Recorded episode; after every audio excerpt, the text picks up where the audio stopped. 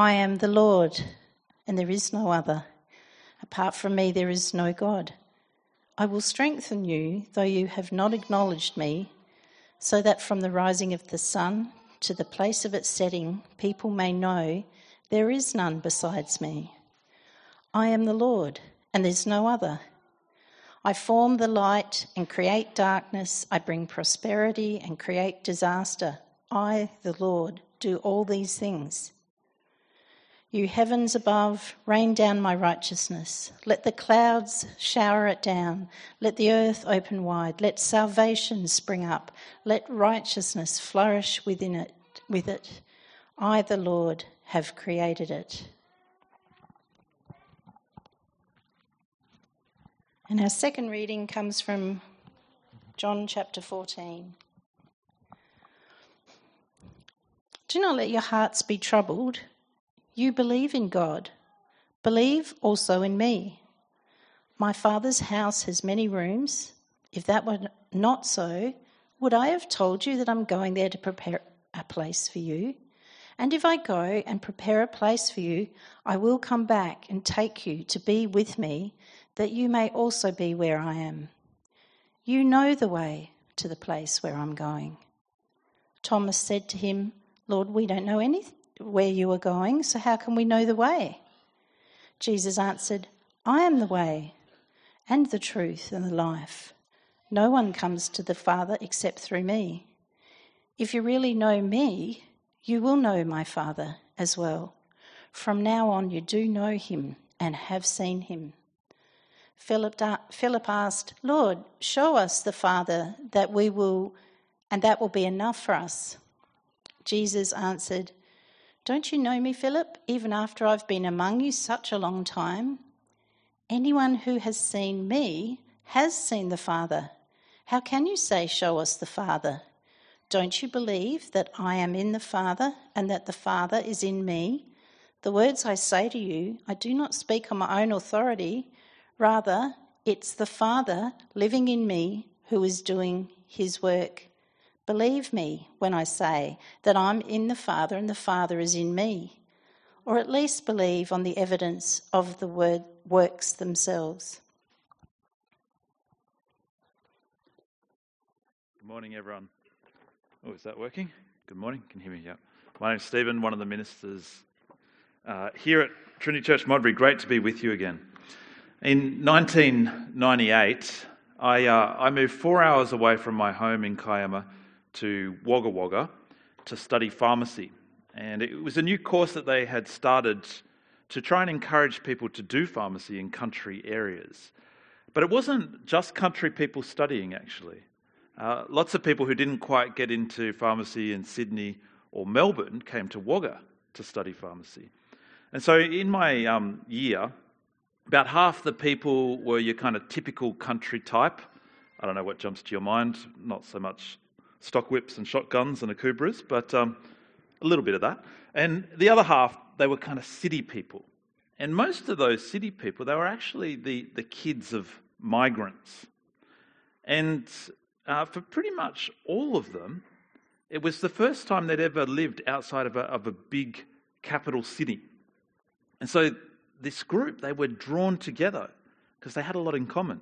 They were all studying pharmacy, all from cities, all from migrant backgrounds, and all of them slightly horrified to find themselves there in Wagga. Now, I grew up in a, a town that uh, wasn't very multicultural at all, but I, I was always drawn to people who were different to me. And so this group of, of about fifteen people, they became my, my group of friends. Some of them were Muslims um, whose parents were from Egypt or Pakistan or Iran. One of them was a Sikh whose parents were from India. One was Coptic Orthodox with parents from Egypt, and one was Greek Orthodox. One was Baha'i who'd immigrated from Iran. A couple of them were Buddhists from Vietnam. Uh, and my closest friends, they were Hindus, international students from Fiji. And then you had me, uh, a Christian whose parents and grandparents and great-grandparents were from Australia. Now, all of us had very different beliefs And yet all of us were good friends. But I remember one day, as a, a few of us were there studying in the library, as I was looking for a textbook, I, I overheard a conversation.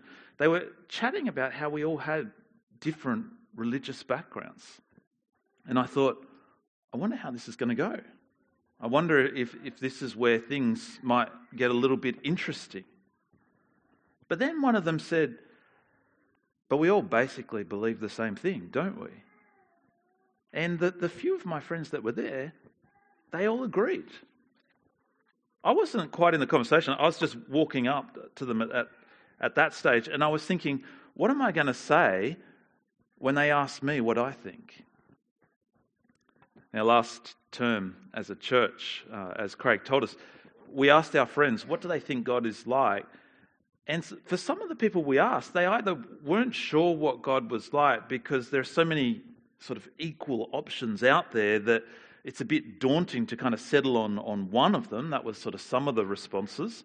Or for some people, they felt like all religions each give an idea of God that's true in, in their own way. That was some of the other responses.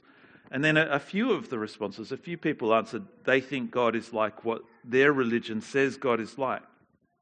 But what about you? What do you make of, of all the different religions that we have in our world? If you were walking up to my group of friends there in the library and they asked you what you thought about all their different religious backgrounds, what would you say? Would you agree with my friends that, yeah, they're basically all the same? Now, for me, as I was walking up, I was a bit baffled by what they said. I was only seventeen back then, but even as a seventeen-year-old, I knew that there was really big differences in our religious beliefs. Like, are there many gods? Thousands and thousands of gods who exist as a part of this universe, like my Hindu friends believed? Or is there no personal God at all, like my Buddhist friends believed?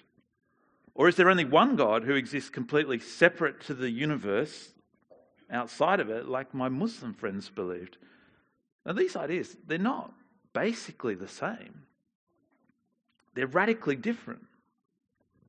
Or when you die, does your life go on? Are you reincarnated? And how you're reincarnated depends on how you've lived in this life, like in Hinduism. Or do you live once only, die, and then face judgment, like Christians and Jews and Muslims believe? Again, these ideas, they're not basically the same. They're radically different ideas. Now, these sorts of things, they, they were swimming through my head as I as I joined the conversation. But actually, in the end, they didn't ask me what I thought that day. As I got there, the conversation was done. And so, in a way, I kind of breathed a sigh of relief for the time being. But in another way, I was kind of disturbed that they could just brush aside our differences as if they were nothing. Because in the end, it's it's actually not only illogical to say that all religions are basically the same, it's actually patronizing as well. And this is my first point that I reckon we should be honest about. It's patronizing to say all religions are equal. It's patronizing to everybody to say all religions are right. Often this idea, it comes because we want to keep the peace, we want to keep harmony, we want to respect people, which are all great and essential things. But in the end, what it achieves is a kind of cheap peace, a cheap harmony and a cheap respect. Because it basically says that if I disagree with you, I don't respect you. It says peace can only exist if we pretend we're all correct. But surely we can disagree with each other and still respect each other. What I wish my friends had said that day was, yeah, what, what we believe is all really different, contradictory even, but isn't it great that we can still be friends? But instead, what did I hear? What I heard is that if we don't believe basically the same thing as each other, then maybe we couldn't accept each other. our culture, it puts massive pressure on us to say all religions are basically the same. But if I say that, what I'm really saying is, it's not simply that none of what you believe in your faith actually happened. What I'm really saying is none of what you believed happened actually matters. None of it's even worth considering as a possibility. Now, even if that's not what our words are saying, that is what our logic is saying. So let me give you an example. Like the cross of Jesus. You know, was Jesus a false prophet, getting what he deserved on the cross, like Jews would think? Or did the cross not even happen? Because God would never let his prophet die in such a demeaning death, like Muslims think. Or was the cross the most critical central event in the history of the universe, where God in Jesus is showing us his very heart, like Christians think? And to say Christians and Muslims are basically the same is to say Jesus' death is the most important event in history, at the same time as saying it didn't happen and it could never happen because it's offensive to God. And basically both of those are true. You know, that would be illogical. But worse than that, it would be patronising. Because what's really going on, if we say that, is just saying it doesn't matter if it happened or not. It just matters that you like to think it happened or didn't happen. That's patronising. It's far more respectful to say, I don't believe it happened. Or, I believed it happened, but I don't believe that Jesus was anybody significant. It was just another cruel, meaningless death. I'd far prefer someone to say to me that I believe your belief is wrong than to say to me, I believe your belief is irrelevant to reality, but it's sweet, it's cute, it's nice for you. Now, it's true that, that some religious people, like some of my friends, they seem to just be happy to leave it at that. I think what they were actually saying was that it'd be a shame to let our, our different religious beliefs make us treat each other badly. And I agreed with that. I didn't want to disrespect those guys at all. So what I had to figure out was, was it possible for me to disagree with them, with their beliefs, but still respect them as people? Is it possible for you to say to somebody, I believe your belief about God is wrong, but I believe we can carry on as close friends regardless? Is that possible? Well, I'd say it's not only possible, it's what real friends do. Let me explain. A few years later, I'd, I'd actually graduated university, but one of my uh, really close friends, he kept failing subjects, and he was still at uni. And one day he asked me to look over his essay, and as I read it, I didn't think what he'd written was all that great. In fact, I thought what he'd written was wrong. And I was pretty confident that um, if he handed in that essay, he was going to fail that subject again and have to do another semester at university, which would have been devastating for him to be stuck in Wagga and for his parents overseas to have to pay for another semester, another accommodation. And so as he looks over my shoulder as I'm reading his essay, an essay he's poured his heart and his soul into, what should I do? What would be respecting him in that situation? If I decided on that day just to affirm him and what he'd written, would that be respecting him? If I just smiled and said, oh, well, we, we believe different things about how you should answer this essay, but we're basically the same, would that be kind to him? Both of those options would have been easy. But I also saw that would have been patronising and it would have been unkind. The respectful thing for me to do at that point was to tell him why I thought he'd got it wrong and, and how I thought he could fix it, and then to leave it to him to do with that what he wanted to do. Now, that's not actually all that different to what it is like with faith. Because the simple truth is either all religions are essentially wrong in what they claim, or all religions are wrong except one of them. Now, that's not to say there are no good things or true things in religions, in all the religions.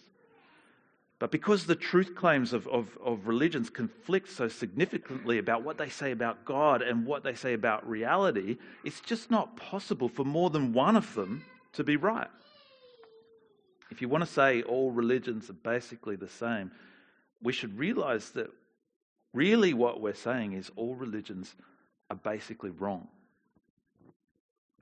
Now, deep down, my um, my friends knew that what we believed was not basically the same. Because a few weeks later, I had um, my close friends around over for dinner. They were um, Hindus from Fiji. And I'd been to Fiji, actually, and I'd, I'd learned a little bit of Hindi, and I'd eaten curry in Fiji. And so I asked my friends, can you come round and teach me how to make it? I still remember it so well, because my friend, she um she said she didn't know how to make it because her mum did all the cooking at home, but she'd give it her best shot. And so uh, she came round, and, and her mum would always start with a whole chicken, so we bought a whole chicken, uh, but we were having trouble at cutting it up. And so I, I remember the end result was this delicious curry that was lethal because there were shards of chicken bones hidden throughout it. But midway through hacking this chicken up unsuccessfully, my friend, she, she just looks up at me out of the blue, she looks me in the, in the eye, out of nowhere, and she says, "So do you think I'm going to hell because I'm a Hindu?" I wasn't on the edge of the conversation this time. I was being held by the gaze of my beautiful friend, put completely on the spot, having to figure out what I thought, having to find the words to express what I thought. And I paused. And I realized I didn't have the words to say to her. All I had were Jesus' words that, that came to my mind, that he'd said about himself. And I said to her, Jesus said, "I am the way and the truth and the life. No one comes to the Father except through me." And this is my second point that, that I reckon we all should know. Jesus claims to reveal God. You know, in that ancient Hindu parable which um, Neptune modernized for us with a, a, a bike carrier, in the ancient Hindu parables about different religions, you know, you've got some blind men who encounter an elephant, and one thinks he's found a rope with the elephant's tail, one a tree trunk with its legs, one a banana leaf with its ear, and it goes on like that.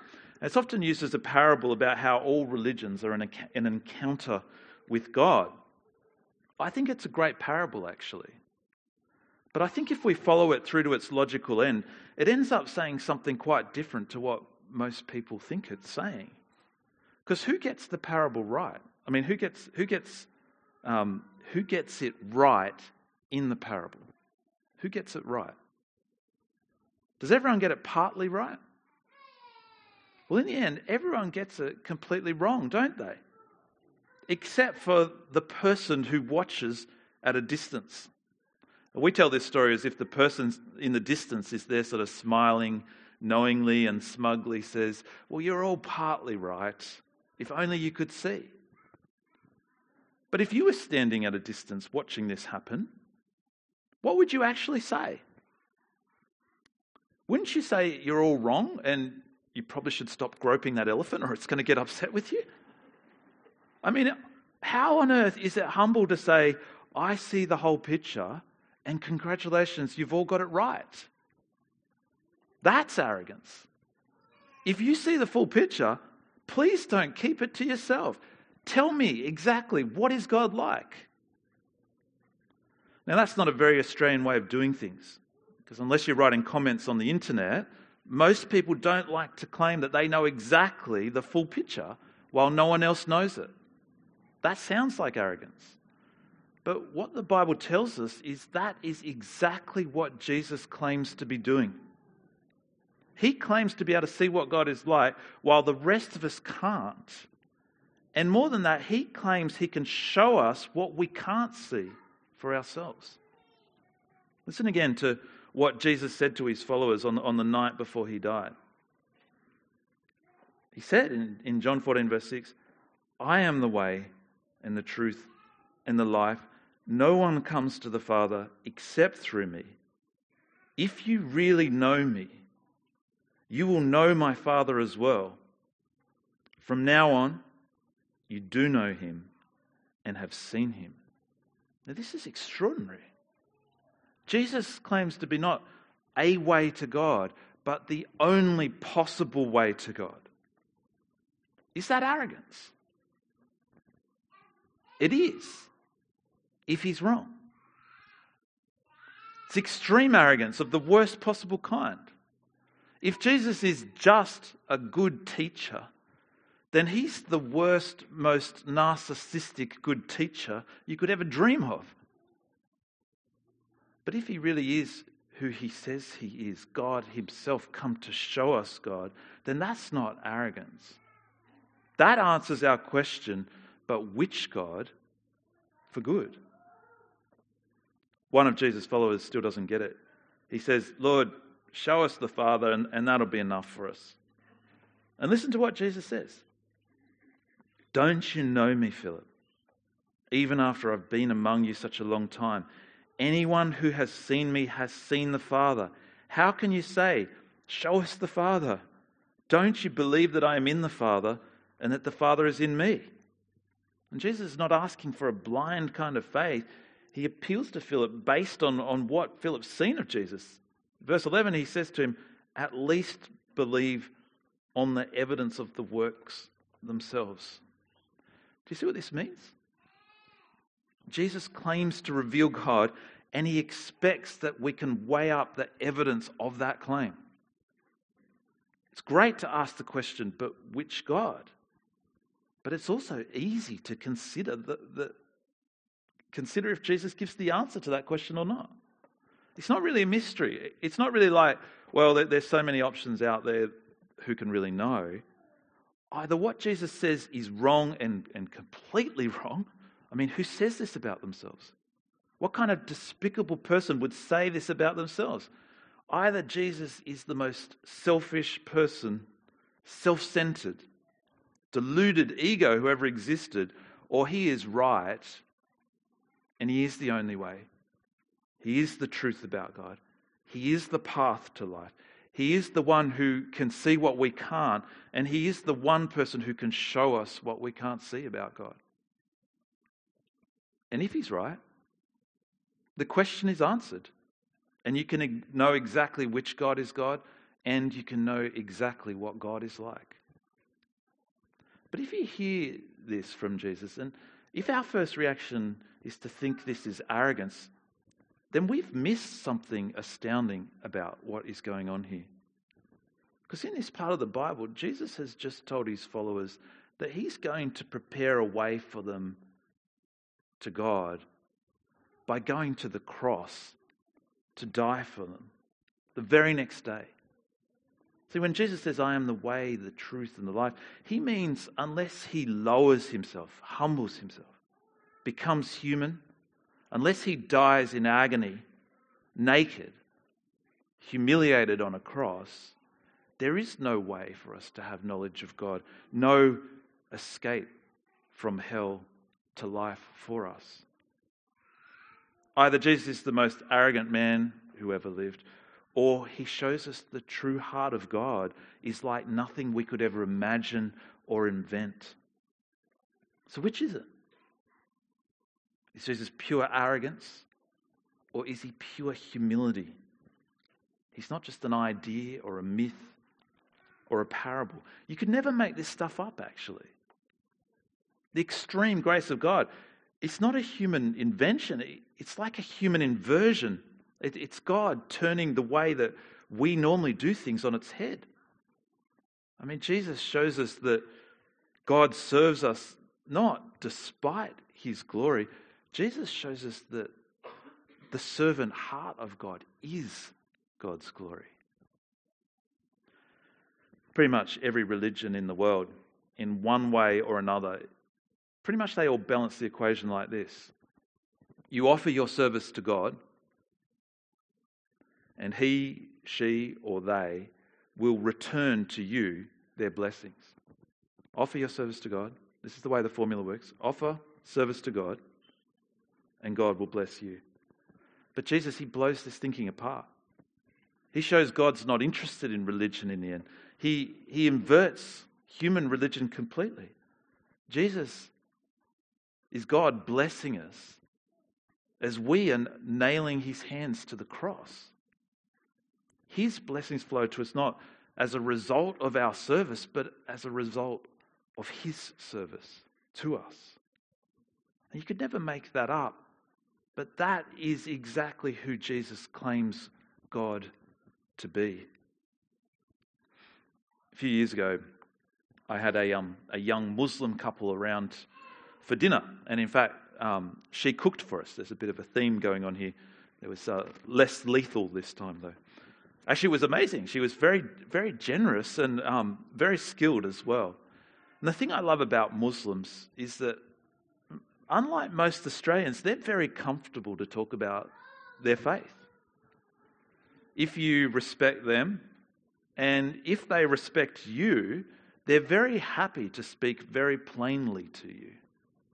They don't patronize you by telling you, oh yes, we all believe the same thing. In fact, she was pushing me hard, telling me why she thought I was wrong. And she says, so you think Jesus is God's son, do you? I'm like, yeah, definitely. So you think God would stoop and become a pathetic human like us? Yes, it's amazing, but it's true. So you think God would what? Go to the toilet? Because that sounds ridiculous, she says. Yes, it does. And yet that's only the beginning of what I believe God would do. And then I said to her, but let me ask you, if it were true that God loved you so much that in order to make a place for you in his kingdom, he came in Jesus and died for you so that you could be completely acceptable to him, completely forgiven, completely confident of his love, so that you'd never face his judgment ever. Would you want that? She said, if it was true, yes, I would want that. Well, that is exactly the God that Jesus claims to be. You know, Muhammad doesn't claim, look at me and you see God. Moses doesn't claim that. Buddha never claimed that. No Hindu god interacting with humanity claimed to reveal the full picture of God like that. But Jesus in his life, his teaching, and strangest of all, Jesus in his horrible death claims to be revealing God like that. We might think, but which God? But the simple truth is, with Jesus, answering that question is, is simple. If Jesus is who he says he is, you can know exactly what God is like. If he's a fraud or deluded or a myth, then you can know exactly what God is not like. If someone tells you that they're a spiritual person or they're a religious person, ask them, what do you make of Jesus? What do you make of Jesus' claims? And this brings us to my final point that I reckon we should know. Jesus' claims should be rejected or they should be believed. I remember another time at uni sitting with some pharmacy friends, um, and these guys, they were more of your typical kind of Aussie country blokes, although there were no stock whips or shotguns on the table. But these guys, as they were talking, we were talking about faith for some reason, and one of them says, if I was to pick a religion, I'd go with Hinduism because there are just so many Indians in the world, so I'd go with the majority.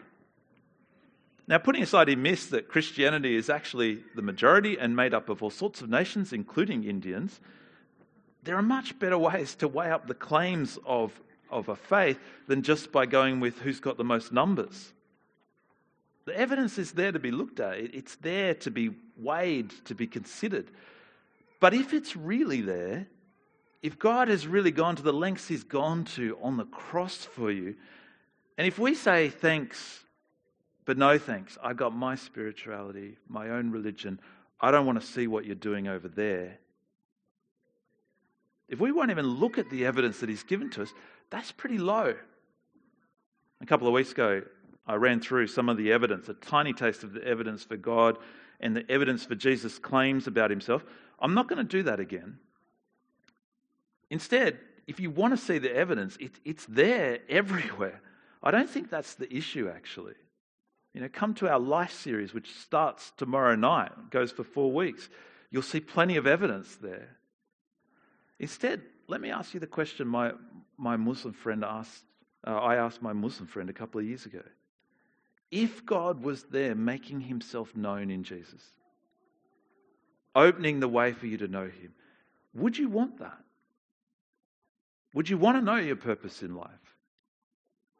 Would you want to know the God who understands you, who will never abandon you, the God who loves you and is so committed to you that he would die for you, the God who wants to walk with you in this life every step of the way, but also wants to bring you beyond death to life that you can't even begin to imagine with him? If all that were true, would you want that? Because the evidence is absolutely there. Our life series starts tomorrow night. That's a great place to come and weigh the evidence. And if you're not sure if Jesus is who he claims to be, whoever you are, make sure you get there. Let me pray. Father, we thank you that once we've seen Jesus, we've seen you, that we're not left with any doubts, that it's not because we're so great that we see this, but it's because you are so great that you reach out, reach out in such an extraordinary way to become one of us, to die in our place, to reveal that your heart is a heart of service and commitment to us, taking the anger that we deserve and giving us your love for all eternity. Father, we pray that we would see that for ourselves. And when we meet those who are still wondering about you, who are spiritual, who are religious, but have not encountered you in all your fullness, Lord, give us the opportunities to point them to Jesus, to lead them to Jesus. Give us the words to ask if they have examined Jesus for themselves, if they've weighed the evidence of his claim. Give us the love to do that, the respect for all people to do that, the love for you to do that. We pray this in Jesus' name. Amen.